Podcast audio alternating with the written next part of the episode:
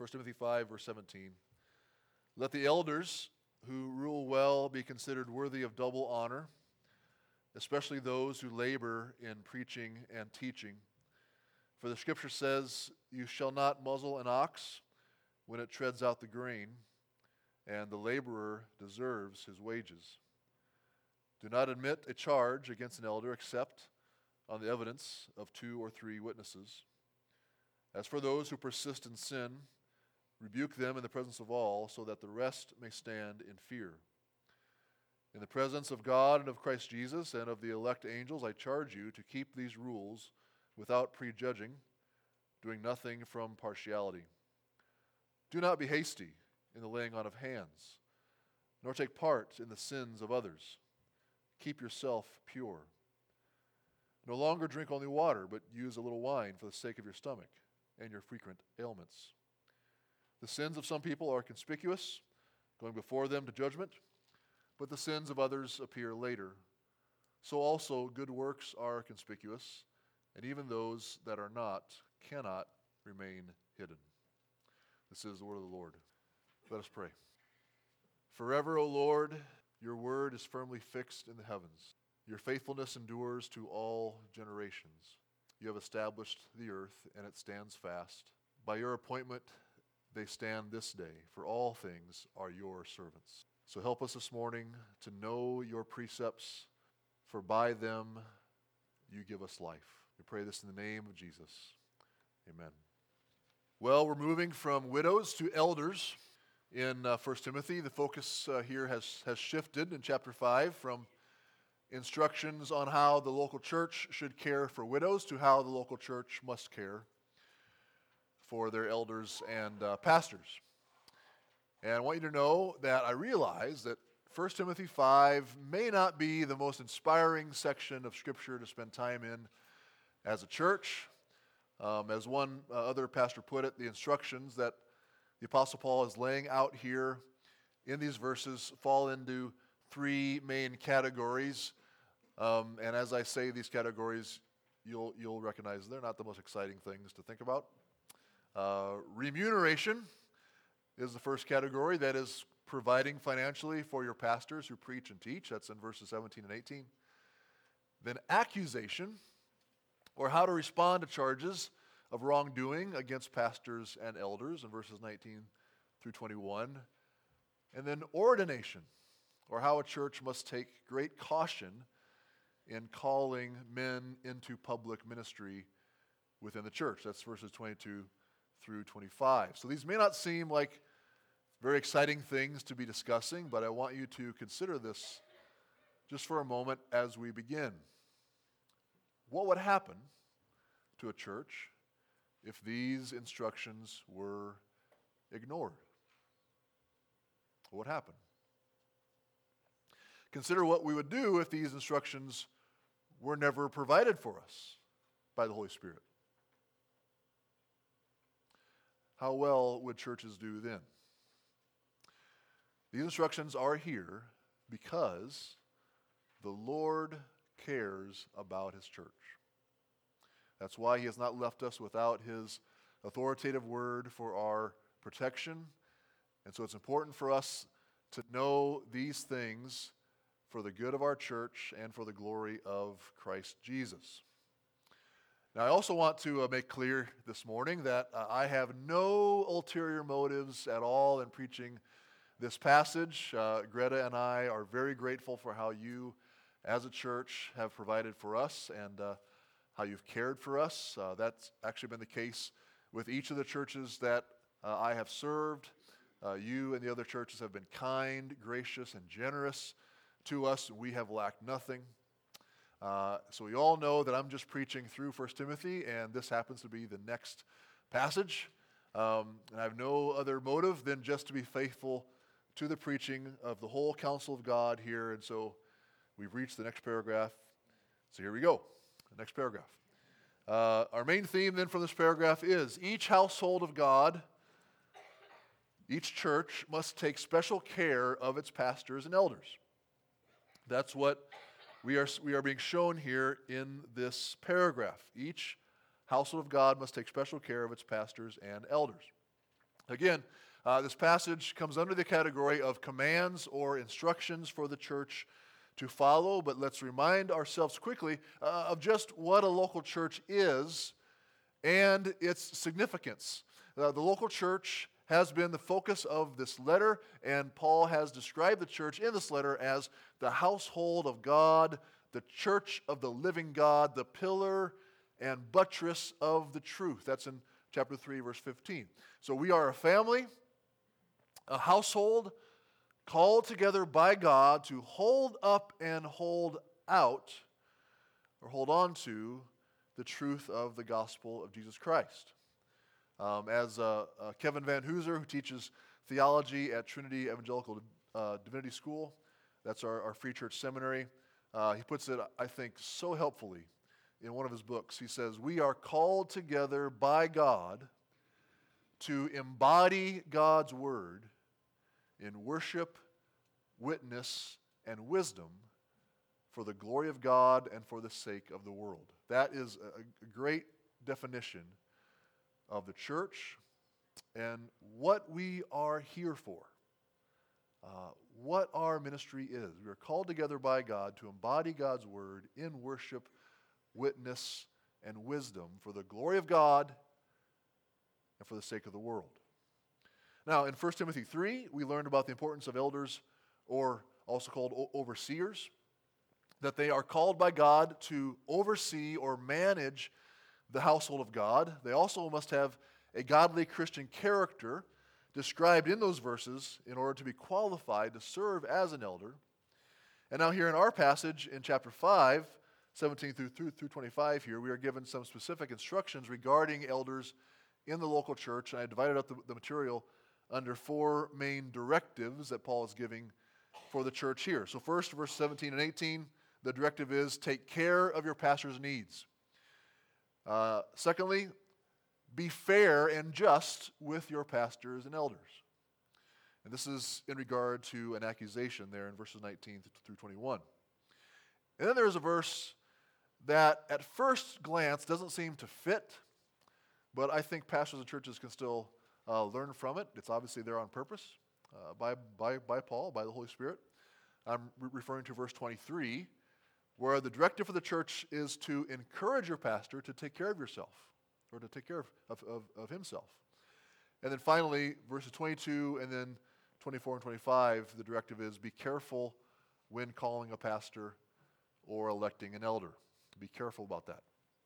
So, first, take care of your pastor's needs, verses 17 through 18 here. Let's read those again. Let the elders who rule well be considered worthy of double honor, especially those who labor in preaching and teaching. For the scripture says, You shall not muzzle an ox when it treads out the grain, and the laborer deserves his wages. Again, the New Testament uses terms like elders uh, or overseers and even pastors or shepherds uh, interchangeably. Uh, it's all referring to the same office, uh, the same type of person within the church. Uh, back in chapter 3, Paul used the term overseer there to describe uh, those called to lead and manage the church. And here he's describing the same office, but calling those who fill that office elders. Uh, these are not two different offices.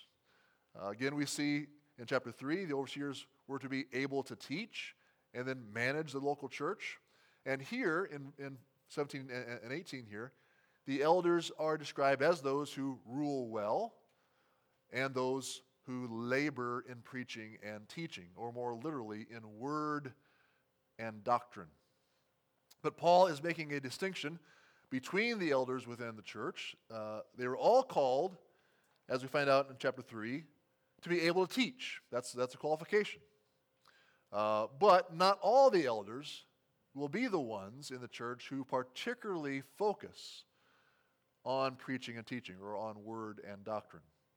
Uh, throughout the history of the church, faithful local churches have, have had elders, and they have set aside one or more of those elders to dedicate their time to focus on preaching and teaching. Most churches, of course, now call them pastors. Uh, these are the elders whom Paul is, is uh, calling the church to make sure to provide for their needs so that they would be able to focus on the vitally important ministry of the Word.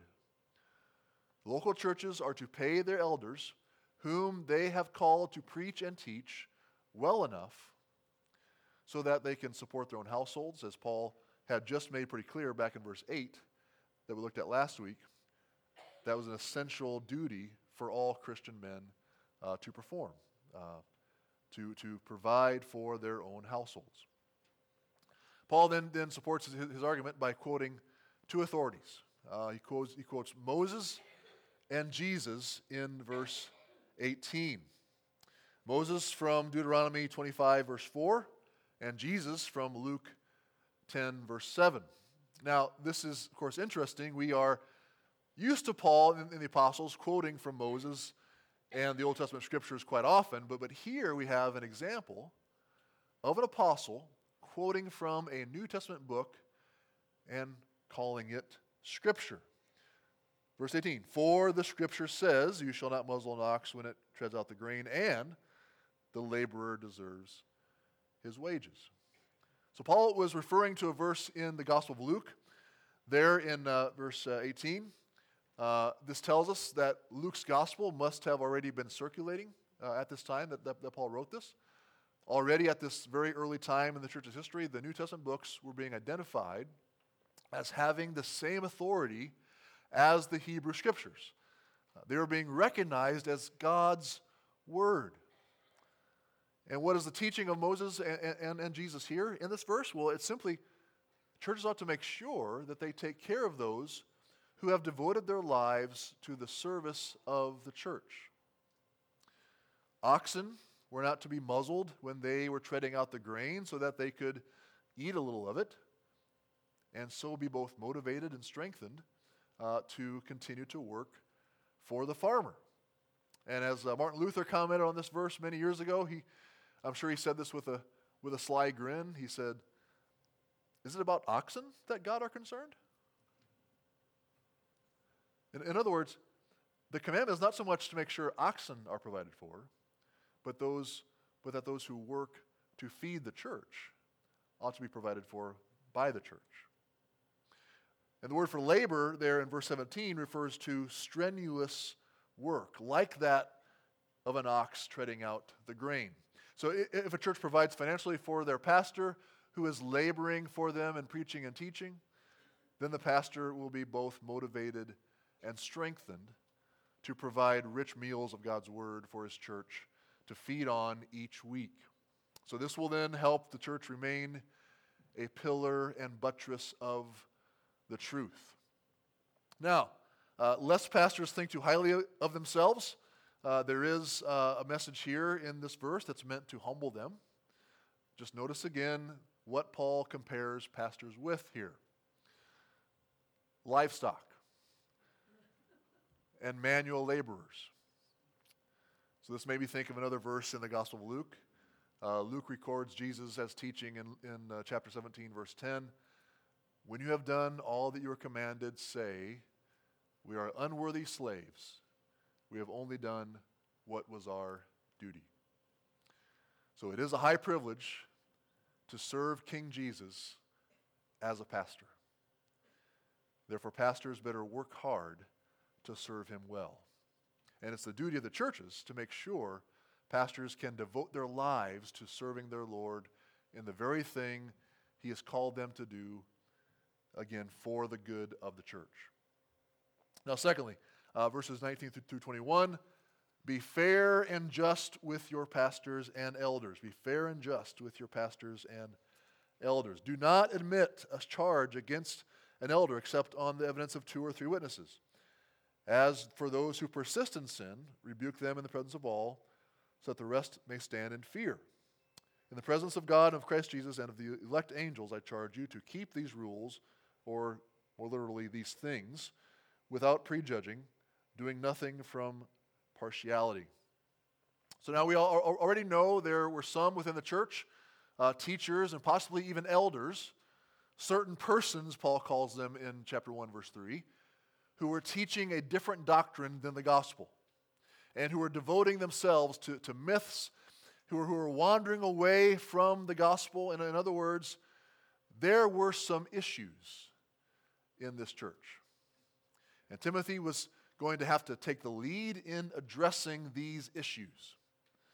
But there is a right way to handle controversy in the church, and there is a wrong way to handle controversy. And unfortunately, because of our sin and our pride, churches can descend into the wrong way of handling things pretty quickly. Just makes a mess of things. So, verse 19 reveals one of the, one of the wrong ways to handle a controversy that is, acting on the accusation of just one person who has a problem with an elder in the church. Context, again, is probably most likely talking about uh, false teaching, wrong teaching, teaching that's, that's leading people astray. Um, oftentimes, it's, it's, not even the person who has the problem who brings the accusation to the elders in a church, it's, it's, it's someone else. Someone else who heard a rumor about something a pastor or leader had said or did. And eventually, the church leaders are made aware of the grumbling. Um, of course, the person who uh, was the first to be upset you know, did not follow Jesus' instructions in Matthew 18 and address the problem with that pastor personally. Instead, they grumble to others. They, they just talk to other people about it, usually others whom they know will be sympathetic uh, to them. The others then talk to even more people until finally one of them brings it up with the elders, and the pastor is surprised to find out that so many people are upset with him over something he may or may not have said to just one person. Unfortunately, that sort of thing happens far too often in churches. For as sinful human beings, we, we have this inclination to believe the worst about others rather than to assume the best.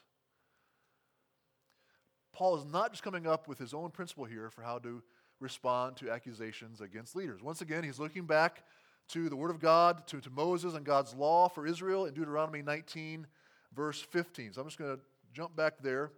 Deuteronomy 19, verse 15, there it says, A single witness shall not suffice against a person for any crime or for any wrong in connection with any offense that he has committed. Only on the evidence of two witnesses or of three witnesses shall a charge be established. So this is not just, just the way things ought to be done for accusations against elders, really, for, for all people within the church. It's also what our nation's justice system is based on as well. There must be more than one witness to corroborate your story. Now, there, there's a simple principle in Proverbs 18, um, or a similar principle in, in Proverbs 18, 17, that, that says, The one who states his case first seems right until another comes and examines him. So we must take care not to jump to conclusions when a spiritual leader is accused of wrongdoing or wrong speaking. Uh, we must never listen to gossip about leaders or even to a serious accusation if it is made by only one person. Accusations against leaders must not be based on unsubstantiated charges. Um, John Calvin uh, once wrote that none are more exposed to slanders and insults than godly teachers. And yet, as we see in verse 20, sometimes the accusations are well founded. Pastors and elders are not exempt from moral failure. We are sinners too. The good thing about serving in the same church for a long while, uh, eight years and counting now for me, is that your people get to know you well enough to see your faults, to see your weaknesses, and some of your sins. Pastors and elders, like everyone else in the congregation, are also sinners in need of a Savior. But when an elder or pastor has found uh, to have been in the wrong, when the accusation has been proven true and the elder or pastor has been called by the other leaders to repent, if he refuses and persists in that sin, then verse 20 instructs the other elders to act justly and take a step that will show the church that you take sin seriously. Now, this should be a last resort, of course. It should only come after doing the hard work of personal confrontation and privately calling that pastor or, or leader to repentance. But as it says, if he persists in sin, or more literally, persists in sinning without repentance, then a public rebuke is necessary, especially so if it is a public sin. This is so he will, he will not lead others astray. It will show that the elders had done their due diligence to hold this other elder accountable so that the rest may stand in fear. Not in fear of the elders who are bringing uh, uh, this accountability to the church, but stand in fear of God. Declare that if you persist in this way, you're in danger of hell. That's where we, who we are to stand in fear of. Verse 21 here reminds us that everything we do as a church is done in the presence of God and of Christ Jesus and of the elect angels. Therefore, take these things seriously. Work through these controversies carefully. Beware of showing partiality to elders and pastors just because you may have a good relationship with them or because you may be family with them, which is the case in many churches. We must be fair and just with pastors and elders regarding sin, and, and you will do harm to them and to the church if you fail to address their sin because of your close relationships with them. Now, thirdly, uh, jump into verse 23. Encourage your pastor to, to, take care of himself.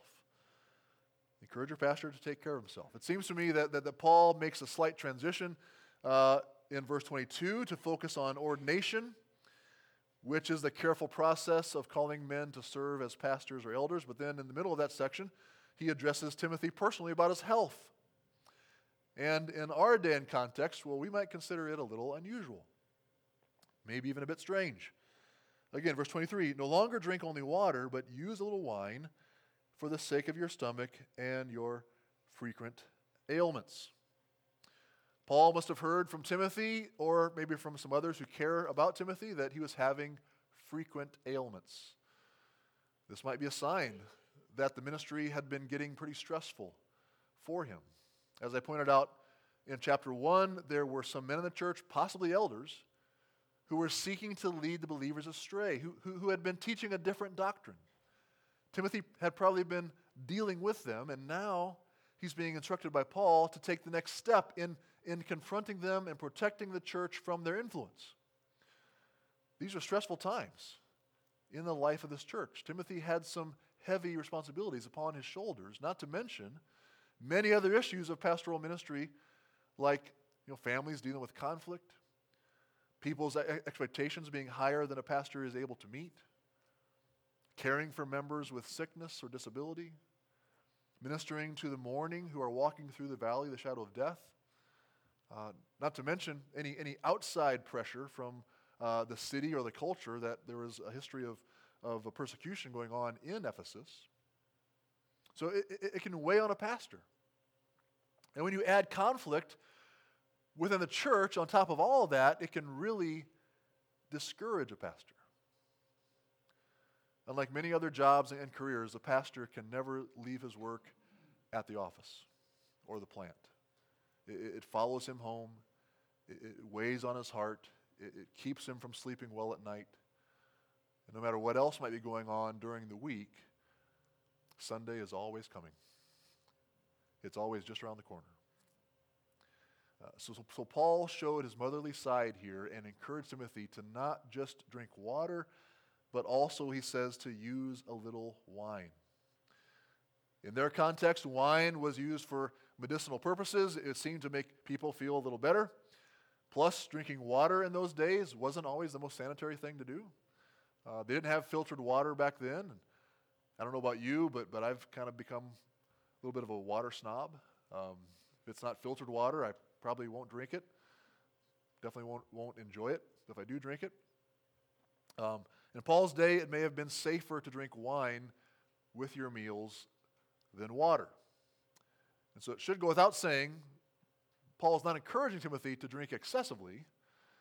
Um, he says only to use a little wine. the Bible is not against drinking alcohol, but it is against dr- drunkenness. And as with, with all things, you must use wisdom and pursue holiness in your use of alcohol, as with, with everything else. Uh, but what Paul is actually doing here is he is encouraging Pastor Timothy to take care of himself, to look after himself physically, which pastors must be sure to do. There are all kinds of books written for pastors warning us of ministry burnout.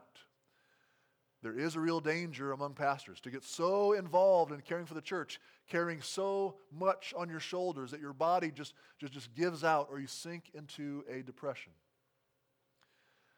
I was at our ministry, our, our, our, our Midwest District uh, board meeting just uh, two weeks ago, and heard again from a few pastors who are still dealing with the effects of leading their churches through the craziness of, of COVID, uh, which instigated conflicts in so many churches.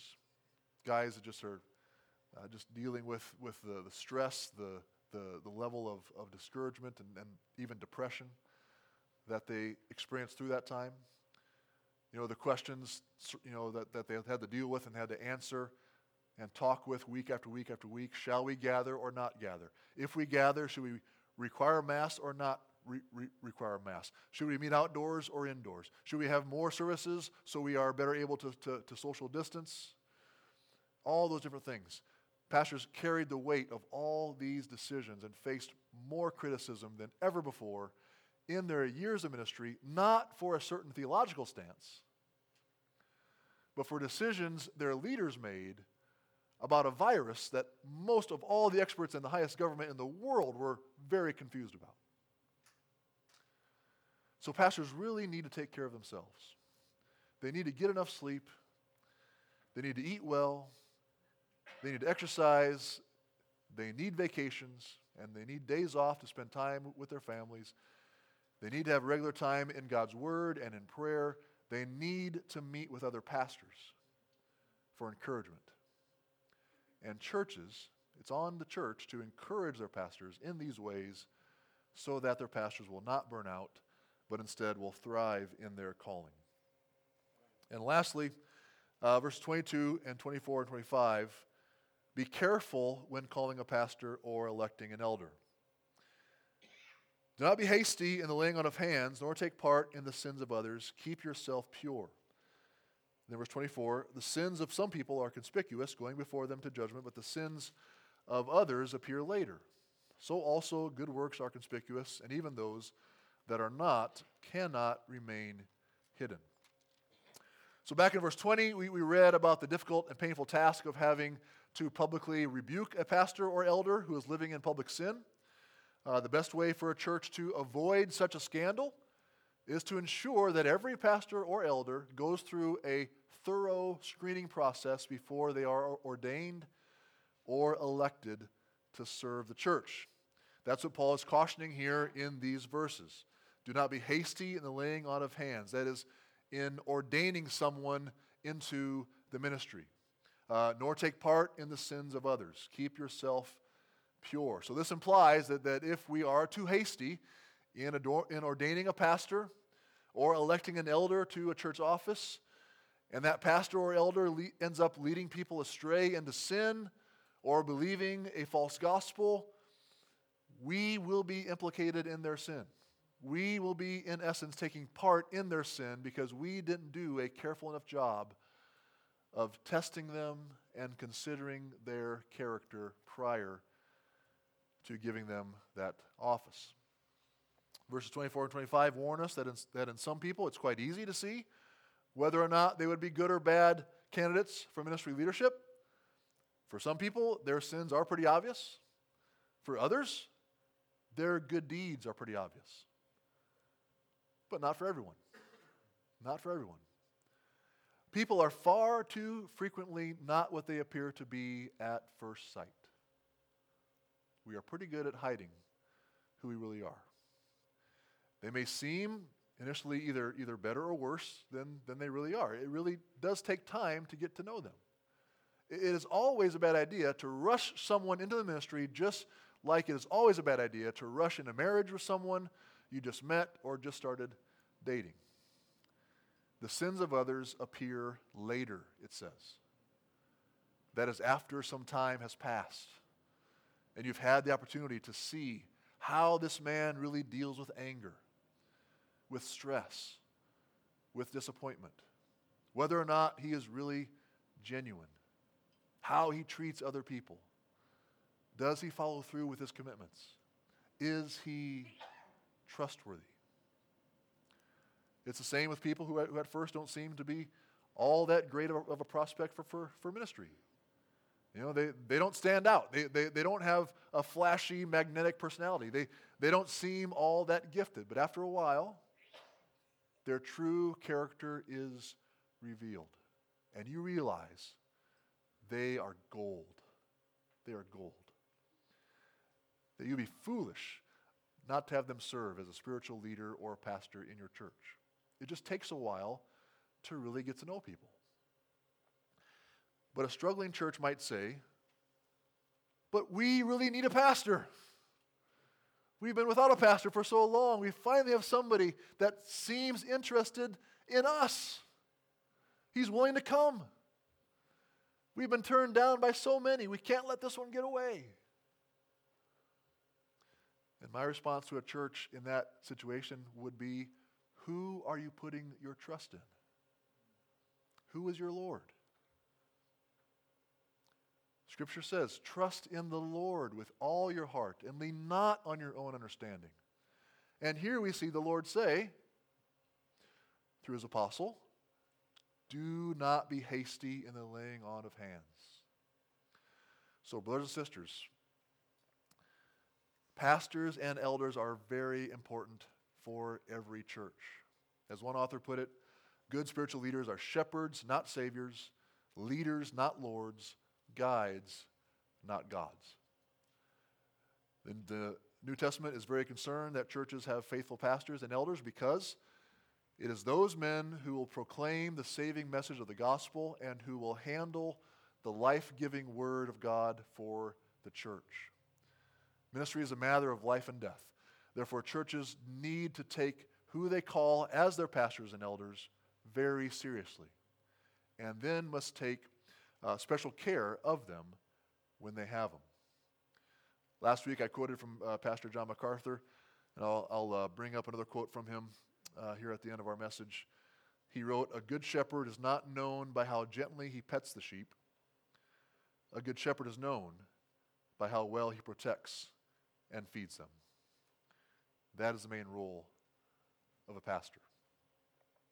And as we see here in verses 24 and 25, our sins, your sins, might be obvious, or they will appear later. But know this they will appear, they will be seen. They will either be known and, and revealed now and dealt with now, or they will be revealed at the judgment. But they will be, be there waiting for us. And God will condemn all of our sins, either on us at the judgment, casting us into hell forever, to suffer eternal conscious torment for them, for how we have rejected Him and His rule. Or, if we have faith in Christ Jesus, if we look to Christ for our salvation, then God will have already dealt with our sins once and for all on the cross. So, as your pastor, as your shepherd, I call each of you to repent of your sins before God today and put your trust in Christ alone for your righteousness before God. So that when Judgment Day comes, you will only be honored for the good works you did in the power of the Holy Spirit and not be condemned for the sins that you thought no one else knew about or you believe that you could get away with. Christ is your only hope. Trust in Him alone for the forgiveness of your sins and for your righteousness, and you will be saved on that day. Let's pray. Father in heaven, uh, as we've spent some time here in this passage this morning, I just pray that you would uh, work your word into our hearts, that we would see the great importance of uh, faithful pastors and elders in the church and how the church can make sure uh, that they are caring for these pastors and elders. Uh, Lord, we look to you for, for the help that we need. And especially, Lord, I pray for each heart in this room that might be harboring sin. Lord, help them to be convicted by your Spirit, to know that it will be found out. And the best thing, the wisest thing they could do today is repent, confess that to you, and receive your grace and mercy through Jesus Christ our Lord. In his name we pray. Amen.